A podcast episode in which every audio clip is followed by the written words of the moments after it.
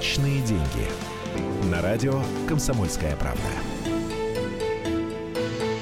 Здравствуйте, начинается программа «Личные деньги» в столице час дня. Я всех приветствую, меня зовут Екатерина Шевцова. Сразу напоминаю наш телефон, наш WhatsApp 8 967 200 ровно 9702. Можете присылать сообщения и звонить к нам в прямой эфир 8 800 200 ровно 9702. Сегодня в студии Евгений Арсюхин, журналист «Комсомольской правды». Да, день добрый. Спрашивайте меня сегодня обо всем, что вы хотите знать, как вам деньги, чего, куда вкладывать, не вкладывать. Только я такой очень э, суровый экономический консультант. Э, я вам буду всю правду говорить, поэтому 30 раз подумайте, прежде чем спросить. Ну что же, мы новости внимательно слушали, обсуждали сейчас э, вне эфира минимальный размер оплаты труда, который будет у нас э, повышен.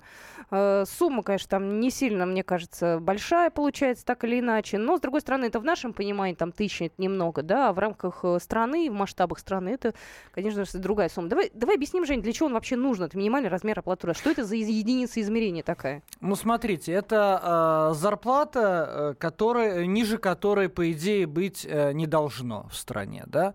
А, есть такое мнение, что она служит э, чисто технологическим таким показателем, из нее исчисляется ряд пособий, там в основном материнских всяких пособий, там на содержание ребенка, но не все. Угу. На самом деле там всего 2-3 вида пособий, там штрафы уже давно в МРОТах не исчисляются, если кто помните, автомобилисты в 90-е годы там 10 МРОТ, 20 МРОТ, все, больше не исчисляется.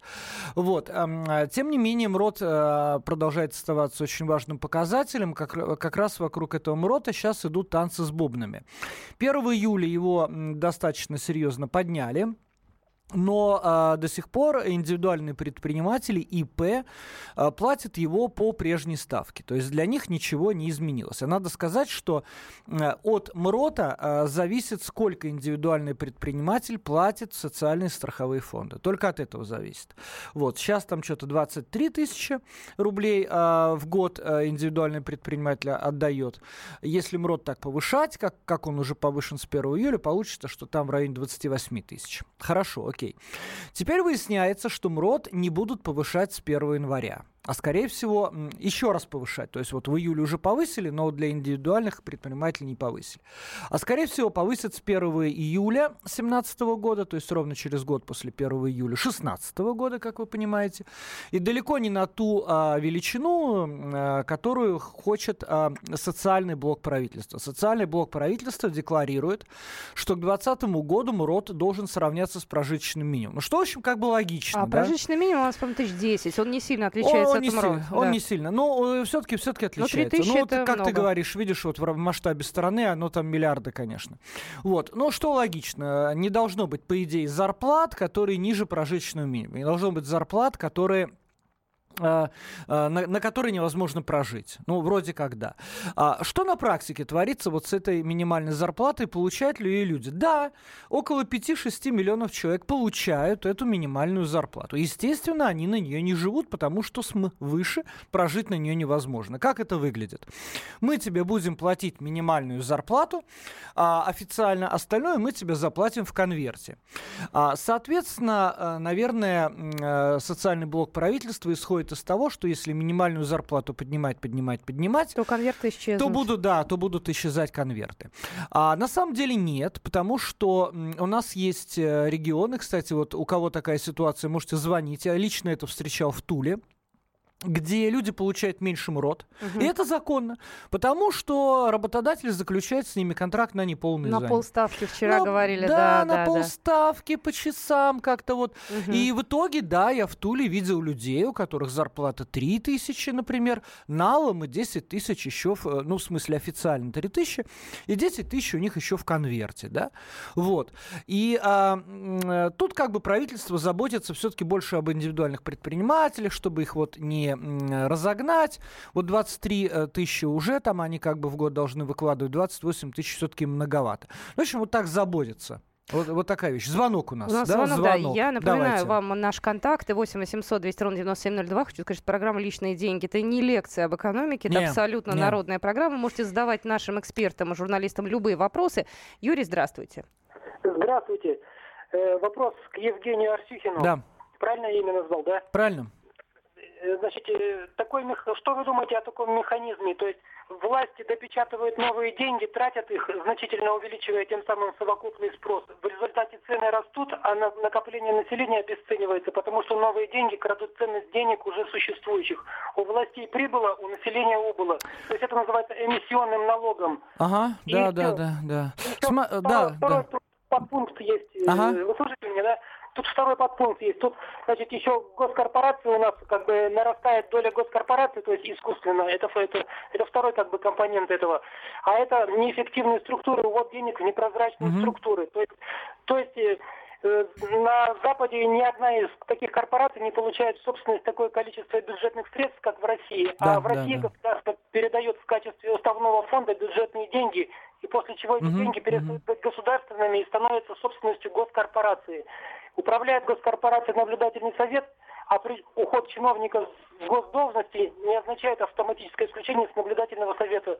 И в результате триллион рублей фактически выводится из-под контроля государственных угу. органов. Окей, и хорошо. Да, спасибо, да Юрий, хорошо, спасибо. спасибо. Два вопроса достаточно больших. Ну, первое. Официально правительство а, России, Центральный банк, который никак не связан с правительством, чтобы вы знали, не исповедует э, тактику печатания денег. То есть не исповедует тактику э, какой-либо эмиссии. То есть мы не печатаем деньги официально для того, чтобы для того, чтобы а, закрыть какие-то дыры в экономике. Но это официально. А, недавно Центральный банк а, выступил с а, заявлением, что они там что-то около триллиона или больше триллиона до конца года напечатают в рамках плановой эмиссии. А, то есть а, какие-то деньги а, истерлись, убыли, наличные вот эти бумажки, да, потеряли их люди, и надо восполнить дефицит наличной денежной массы, и они, дескать, напечатают. Но сообщение было довольно смутное, все экономисты журналисты заметили, что, в общем, столько люди не потеряли и из оборота не вышло. И я, наверное, рискну сказать, что все-таки да, неофициально и очень а, не говоря об этом всерьез, а, открыто, а, Центральный банк и правительство, конечно, прибегает к механизму печатания денег. Плохо это или хорошо? Вот, э, во-первых, я, я думаю, что это не такая практика, как в США. В США это просто, ну, ну это просто повальная практика. Плохо, что скрывают, э, потому что мы, конечно, хотели бы знать, если вы полу- э, уз- захотите узнать, а сколько отпечатали, например, да грубо, 10-рублевых монет, вы, вы столкнетесь с тем, что все закрыта информация. 100-рублевых купюр, вы столкнетесь с тем, что это закрытая она информация. Она где-то открытая? Нет, она вообще, по идее, открытая. То есть, э, ну, в мире. Ты имеешь mm. в виду мировую да, конечно, практику? Но американцы там они нет, тоже... Нет, нет, конечно, конечно, эмиссия, там все. Американцы играют в открытую. Они говорят, мы там напечатали столько-то триллиардов, да? Они в эту игру играют нормально. Мы все вот э, говорим. Глазев, помощник президента по экономике, говорит, да напечатайте вы этих рублей уже, так, чтобы всем хватило. Ему говорят, нет, это не наш путь. Это не наш путь, потому что инфляция, потому что плохо. Угу. Но сами все равно потихонечку печатают. Плохо это или хорошо? Понимаете, какое дело? Если э, прибегать к этому механизму э, аккуратно и нормально, то в этом, в принципе, ничего плохого нет. Если контролировать последствия, то есть напечатать немного, посмотреть, напечатать, посмотреть, а, быстренько из оборота там вывести, я не знаю, куда-нибудь, конвертировать в доллары, спрятать за рубеж, нормально. Могут наши власти а, заниматься этим, вот таким контролем? Я не знаю, потому что это же проверять надо. Это, они должны действительно сказать, мы вот имитировали, мы вот решили экономику поддержать. После чего посмотреть, что произошло. А они, они на самом деле ничего не говорят. Госкорпорации, опять же, я вам хочу сказать, что нет э, универсального ответа на вопрос, госкорпорации это плохо или это хорошо. Вся Япония на госкорпорациях. Э, большая очень доля экономики США на госкорпорациях. Э, в Сингапуре вся земля принадлежит государству. А Китай? Китай, извините меня, Там коммунистический. Все. Строительная отрасль Конечно. Сингапура 100% это госкорпорация. Мы должны скорее говорить об эффективности работы госкорпорации. Ну, э, говорить, что госкорпорации в принципе менее э, эффективно, чем, государ... Э, чем э, частная компания. Если вы посмотрите на экономику в целом, таких данных для такого вывода у нас, э, к счастью или к сожалению, нет. Спасибо вам за звонок. Я напоминаю, что вы можете тоже позвонить после небольшой паузы. Номер эфирного телефона 8 800 200 ровно 9702. В студии журналист «Комсомольской правды» Евгений Арсюхин. Это программа «Личные деньги». И мы совсем скоро продолжим. Есть еще темы. Личные деньги.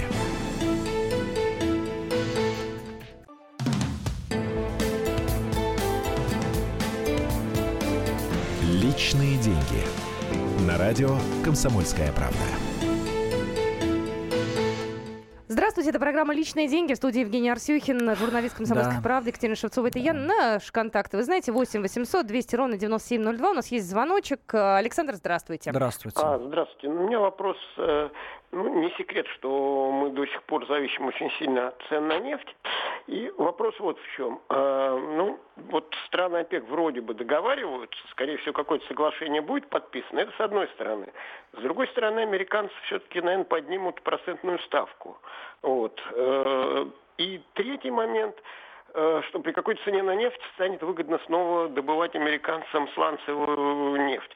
Вот какие факторы перевесят? То есть все-таки ваше мнение, нефть будет расти вот как сейчас немного, или все-таки может быть и падение? Или вот эта величина такая вот да, да, вокруг да. нее и будет?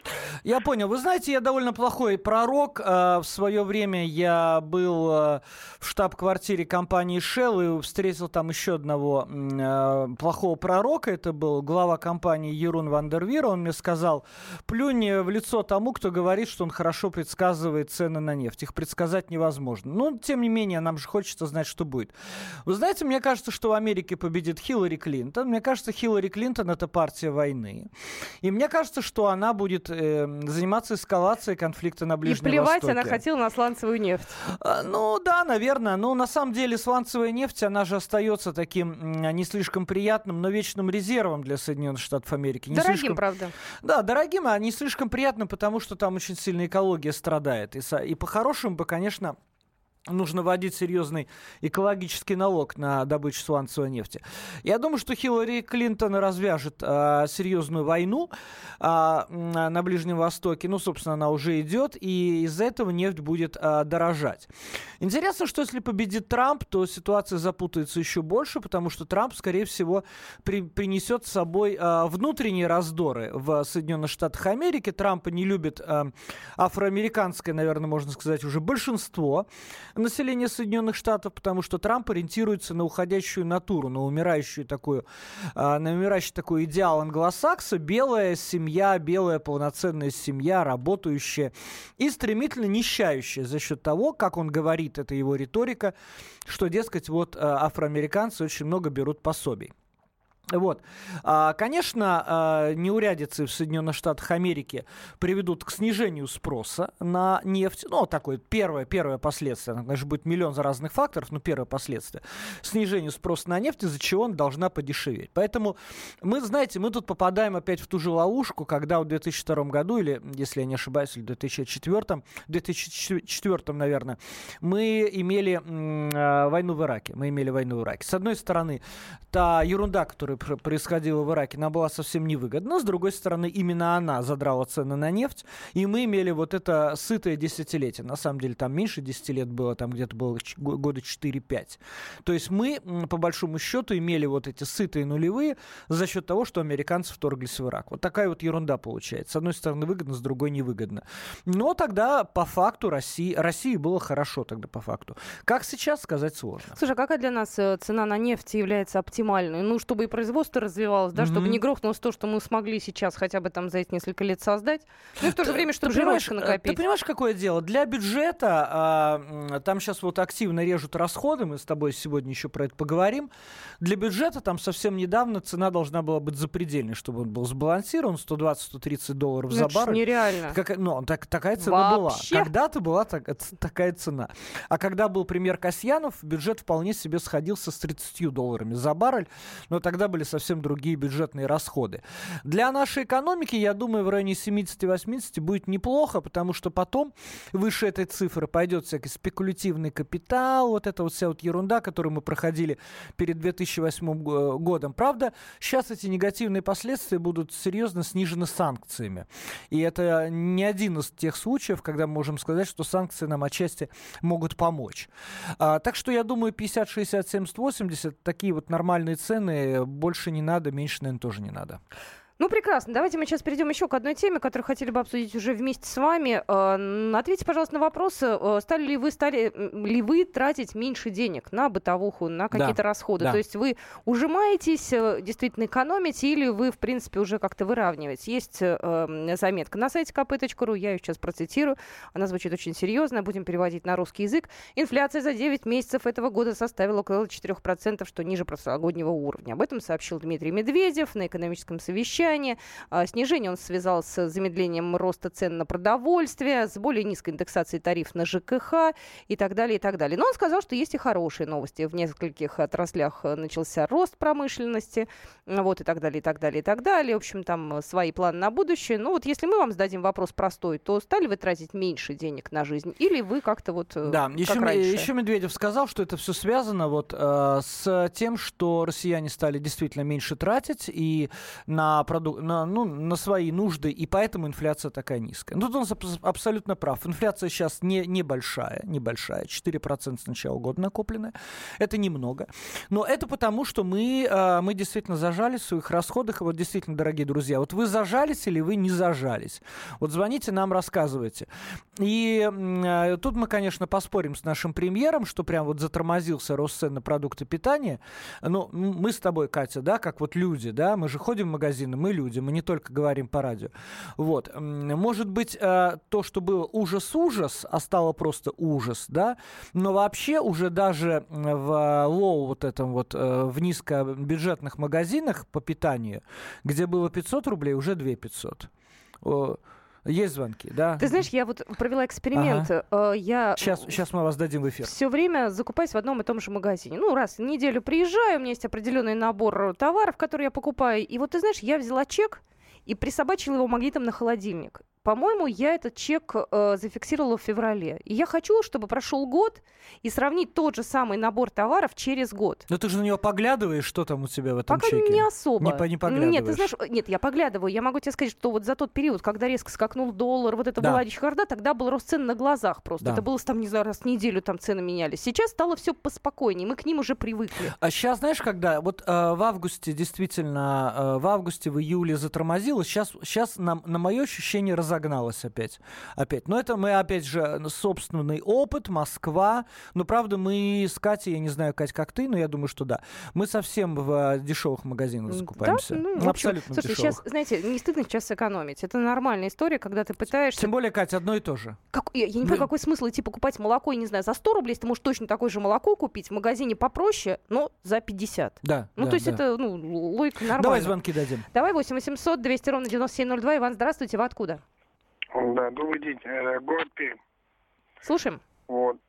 Ну, конечно, как бы, как не, каждый не уменьшается, потому что зарплата, она не растет, а цены в магазинах возрастают. Ну, в этом году спасло лето, потому что вот я погреб, который у меня находится, да, на даче, я его забил под такую завязку, что я даже в него зайти не могу. То есть я хожу, у меня там все, банки, соленья, картошка, ну, все. То есть э, лето выдало то, что можно вот, ну, питаться всю зиму. Ну, мясное там производство, как бы то, что покупать там куриц, например, там, да, мясо, ну, да, сократил по минимуму. Я даже там и кота, и собаку посадил просто вот на одни кости, варил им одну кашу. Как кот и к этому вот... относится, скажите? Обиделся, но ест, да, наверное? Ну, он, а куда деваться? А собака сожрет, а кот может и Спасибо вам большое. Слушай, кота можно выпустить погулять, и кот может перейти на... Подножный. Ну, тот, что поймает. На подножный. Если он тем более за городом. А, ты знаешь, еще Медведев сказал, что у нас безработица 5,6%, очень низкий уровень, она не растет. И вот буквально сейчас на сайте «Комсомольской правды» вижу, безработных выпускников вузов стало в два раза больше. Каждый пятый выпускник вуза не может устроиться по профилю. То есть у нас скрытая безработица начинает появляться, когда человек работает, но он работает не тем, кем хотел бы не тем, на кого учился. Но это всегда было, всегда было. Но вот, видимо, сейчас это как-то ускорилось. Слушай, да? к нам приходят люди, представители московских э, бирж труда, и у них говорят, есть вакансии. И я пытаюсь эти вещи совместить. Вакансии есть, но люди ищут работу. Может, их просто не устраивает то, что им предлагают? Ну, ну конечно, не устраивает. Мало да. денег. Мало денег, Неинтересная да. работа, работа руками. Ну, туалеты мыть, грубо говоря, туалеты мыть. Так, Про... Такой работы много. Мы продолжим буквально через пару минут. Личные деньги сказать.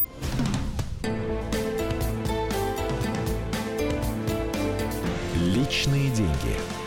На радио «Комсомольская правда».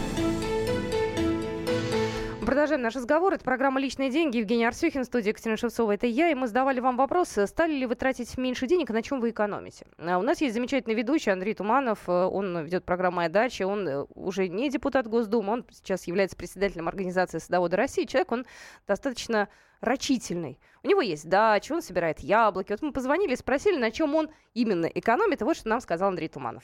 Вся картошка, свекла, морковка, капуста, она своя. Это уже хорошая экономика, учитывая то, что у нас где-то процентов 40 населения тратит большую часть своего заработка и пенсии именно на еду.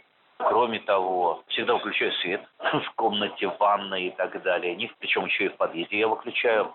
Вот если я не выключу, он горит целый день по всему подъезду. А это же нагорает на всех, поэтому ну хотя бы здесь сэкономим. Вот Андрей Туманов как раз, э, знаешь, повторил звонок нашего слушателя да, по да, да, подножный корм, подножный корм. А вообще везде какая-то ерунда творится. Я смотрю срочную новость. В Литве на кирпичи продают под снос православный монастырь 17 века. А, единственный в Литве, ну он заброшенный, конечно, памятник православия. За 10 тысяч евро приедут, снесут и кирпичи потом куда-то используют. Ну, вы можете сказать, что, конечно, это зверство. Да, это зверство. На самом деле это все бедность. Это бедность. Всех трясет Евросоюз, где Литва находится, трясет. Там вот у нас, по крайней мере, пока до этого не докатываются, у нас просто тихонечко все растащат, что плохо лежит. Не, ну у нас все-таки к этому относятся как-то более трепетно, мне кажется. А уж если будут продавать, извини, нет, на кирпичи, нет, так ну, это понятно, археологи Нет, купят, нет, пон- понятно, понятно, что они это, конечно, с вызовом. Э, костел же они не разбирают, заметь, да? На минуточку. Костел не разбирают, да. Ну, ну вот э, православно можно заодно и такую шпильку всунуть. Говорят, у нас звонки у есть, да? У нас их очень много. У нас их много, да, принимаем. Александр, внимательно вас слушаем. Да, добрый, добрый день, вам удачного эфира, Александр. Значит, первое, что хочу сказать, ну, то, что вы вот сейчас э, сказали про инфляцию, что 4%, только вот недавно еще Медведев говорил 5,5%, сейчас уже 4%. Я думаю, что до конца года он еще снизит до 2 до 3. Все это связано с тем, что в феврале месяце должны индексацию произвести и э, пенсии, а индексация пенсии начисляется на ту сумму, которая будет инфляция. Поэтому сейчас правительство нам ее уменьшит до самого минимума, чтобы как можно меньше было выплачивать пенсионерам. Это первое. А второе, значит, экономия, ну, естественно, на всем экономишь, ну, на одежде, на отпуске, на еде, на всем. Вот все, что есть, все экономим. Раньше, я помню, ходили в театры э, каждый месяц, я в Москве живу. Угу. Сейчас уже не ходим ни в театры, никуда, ничего. В отпуск ездили все время два раза в год за границу в этом году и в прошлом году в отпуск не ездили, к сожалению. Даже вот билеты сдавать, которые уже забронировали и так далее, из-за того, что не хватает денег. Поэтому мы в разных э, планетах живем с нашим правительством совершенно. Спасибо. Спасибо. А давайте я расскажу, как я экономлю, потому что мне тоже приходится экономить. Но э, поездки все, поездки я закрыл для себя эту тему. Я уже давно, уже не знаю сколько лет, я никуда не выезжал. И я вижу, что люди ездят, э, у людей явно не последние, ну, последние деньги. Э, это, это люди моего круга, которые не, там не воры, ничего. И говорят, да, вот съездили в Крым, там потратили 80 тысяч, ну да, но вот надо было море. Все, для меня это закрыта тема. Я не понимаю этого безумия. Э, съездили на море, да. Вот. Я, э, к счастью, для себя живу в Москве. У нас довольно дешевая еда за счет вот этих магазинов э, дешевых. А у нас еще, извини, Сетевых. конечно, мы тут выпендриваемся, кривим носики. Там не нравятся вот эти вот, знаете, э, э, уличные вот эти все инсталляции. Ребят, у нас огромное количество развлечений бесплатных в Москве. Ну, Фестивали Но, всякие, нет, правда, правда, города. правда, Кать, правда. Вот на самом деле в Москве, если у тебя нет денег, ты можешь куда-нибудь запереться вечером, и там будет какой-нибудь муниципальный, какие-нибудь актеры третьего плана, и ты все увидишь, да на концерт какой-нибудь пойти, да, там, да, не знаю, посмотреть. Есть такая возможность, а вот, а вот кто живет не в Москве, конечно, я вот выезжаю за 150 километров регулярно, там очень дорогая еда. Ну, там, понятно, у людей земля, да, поэтому они, соответственно, немножко больше выращивают. Вот у тебя есть дача? Ну, у меня есть дача, но там ничего не растет, потому что это надо реально впахивать. Чтобы вот ты действительно себя зимой кормил, ты должен там впахивать. Но, но тем не менее, задом кверху, Но, тем говорят. не менее, смотри, если есть дача, все равно есть возможность, а, отдыха, б, хоть какого-то ну там ну вот, подножного вот, корма. Вот отдых, да, у меня решается за счет дачи. То есть все, я стал таким стариком преждевременным, у меня все, у меня дача. Все, никаких ни моря, ничего. Ни российское море, ни зарубежное море, ничего. Ну, и, естественно, я экономлю на одежде, я уже где-то год не покупал себе ничего нового. Ну, э, может, это небольшая статья экономии, но, но я вот так экономлю, да. У каждого свои методы. 8 800 200 ровно 9702. Как экономите вы, Виктор? Здравствуйте. Здравствуйте, рад слышать вашу передачу. Значит, я вообще-то звоню вам из Калининграда. Я, как сказать, инженер старой формации, много, видимо, в современной жизни не понимаю. Я слежу за комсомольской правдой. Там часто печатают э, э статьи о э, Министерстве нанотехнологий. И вот меня что удивляет. А что это за министерство? Это Скола, это, господи, Роснано, что ли, да? Роснано, да. Но да, это не да. министерство, да, это да, госкомпания, да-да-да. Ничего, ничего, давайте. Ага. Я с этой нано путаю. Да. Вот, значит, там сказано было, за три года в него вкачали 29 миллиардов, а отдача 14 миллиардов. При этом э, э, Чубайс заявляет, что у него полные карманы денег, и они все равно полетят на Мальдивы на корпоратив. Вот это мне что-то не укладывается в голове. Может, кто он вообще-то, или вообще если это там жулики, да, да, да. или воры да. сидят, не пойму. Смотрите, вот э, был уже у нас звонок, слушатель, э, слушатель говорил, вот госкорпорация это очень плохо. На самом деле госкорпорации сами по себе это неплохо и нехорошо, но я лично оцениваю деятельность Роснана, и не только Роснана, э, примерно так же, как и вы. То есть я считаю, что это, конечно, дурь. Я считаю, что это, конечно, транжирение государственных денег. Я понимаю, окажись сейчас передо мной здесь Чубайс или его там сателлиты, они мне миллион раз докажут, что на самом деле они вот получают деньги, вкладывают их в какие-то банки, получают какие-то проценты. С этих процентов живут, еще и умудряются каким-то образом что-то там развивать. Они все докажут. Их задача не сделать какой-то высокотехнологичный продукт, их задача обосновать свое существование, чтобы все было шито-крыто и хватило для корпоратива на Мальдивах. Поэтому, поэтому вот так. Поэтому, в общем, я считаю, да, надо менять Чубайса, ну а что тут особенного. Роснана, ну, нормальная госкорпорация могла бы быть, но не тем досталось, на мой взгляд.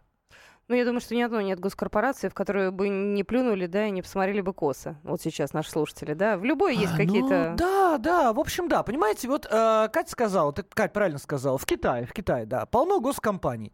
Одна маленькая деталь. В Китае любого человека могут расстрелять. Э, Маленький как... такой, знаете, приятный нюанс. По Китаю ездит автобус для приведения в исполнение высшей меры наказания. Все это делается на площади. Человека заводят в автобус, там раздается выстрел или там газ пускают после чего вытаскивают труп, народ там стоит, эм, понурив головы. А может быть, радуясь. Я не знаю, ни разу не видел этой сцены, я видел фотографию самого автобуса. А, делается это для того, чтобы, ну, потому что там много казней, там реально много казней, чтобы это как-то унифицировать, ну, чтобы, ну, как-то поставить на поток, да, и э, заодно, чтобы показать это большому количеству людей. И вот э, все равно там очень сильно воруют, и в госкомпаниях там очень сильно воруют. Но э, я думаю, что они все-таки боятся, потому что умирать никому не хочется. Я знаю, китайцы такие фаталисты, они думают, если мы оставим детям, то, в принципе, ты можешь умереть. И для них это не слова. Они готовы, они готовы к, физи- к физической смерти. Славяне не такие безбашенные, как китайцы. Я думаю, если бы у нас стреляли вот этих вот воров из э, высшего коррупционного эшелона, э, славяне бы боялись. В России бы боялись здорово. Это бы остановило коррупцию. Ни, ни в коем случае не считайте мы слова призывом к возвращению смертной казни.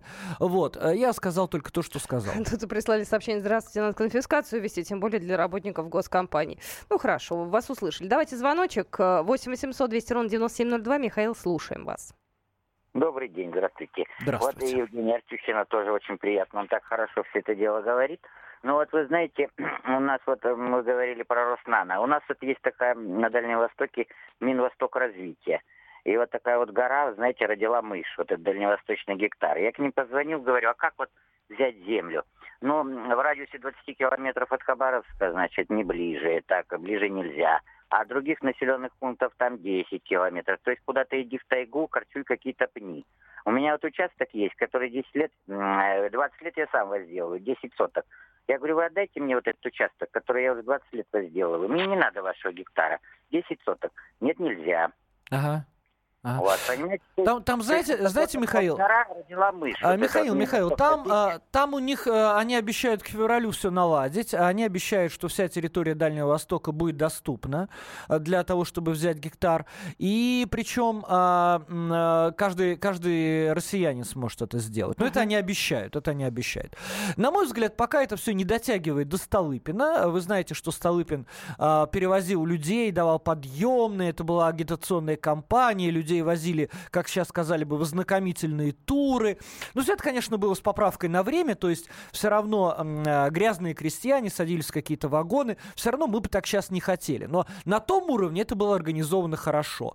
Вообще, э, сравнивая там, не знаю, царское правительство, правительство Брежнева, с нынешними временами я хочу сказать, что наше правительство, конечно, хуже всего все организует. Это, это правда. Хорошая идея заселить Дальний Восток русскими людьми, почему нет? Потому что китайцы, конечно, напирают, у них там ничего уже в Китае нет, ни дышать, ни э, воды попить.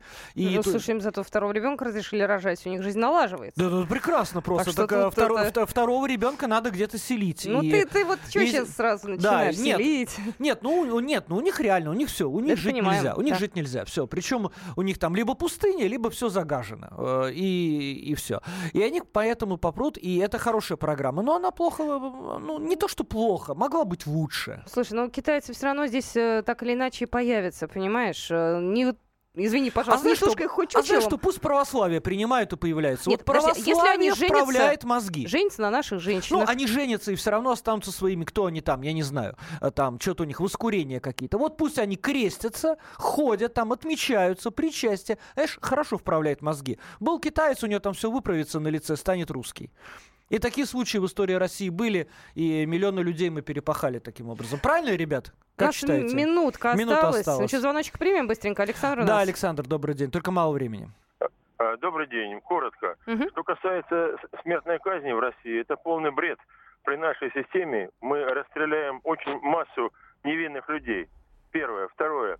Что касается Столыпина, там никакие не грязные вагоны. У меня прадед переезжал с Броваров из, э, на Украине на Дальний Восток. Выделялись вагоны, выделялся лес на вырубке, выделялись пособия, то есть было все не так. Да, да, да. Классно. У нас просто очень мало времени, спасибо, да. Спасибо. Не, я не призвал к смертной казни, я знаю, что цена судебной ошибки здесь э, неадекватно высока, безусловно, безусловно, потому что институт судейства у нас э, плохой. Ну что, мы на этом программу «Личные деньги» заканчиваем, но у нас впереди много интересного. Да, очень много. И у нас, э, у нас же Константин Бабкин будет в три часа. Как я мог забыть? Великий предприниматель Константин Бабкин придет ругать правительство. Обязательно в три часа нас слушайте, я тоже буду. Оставайтесь с нами. Личные деньги.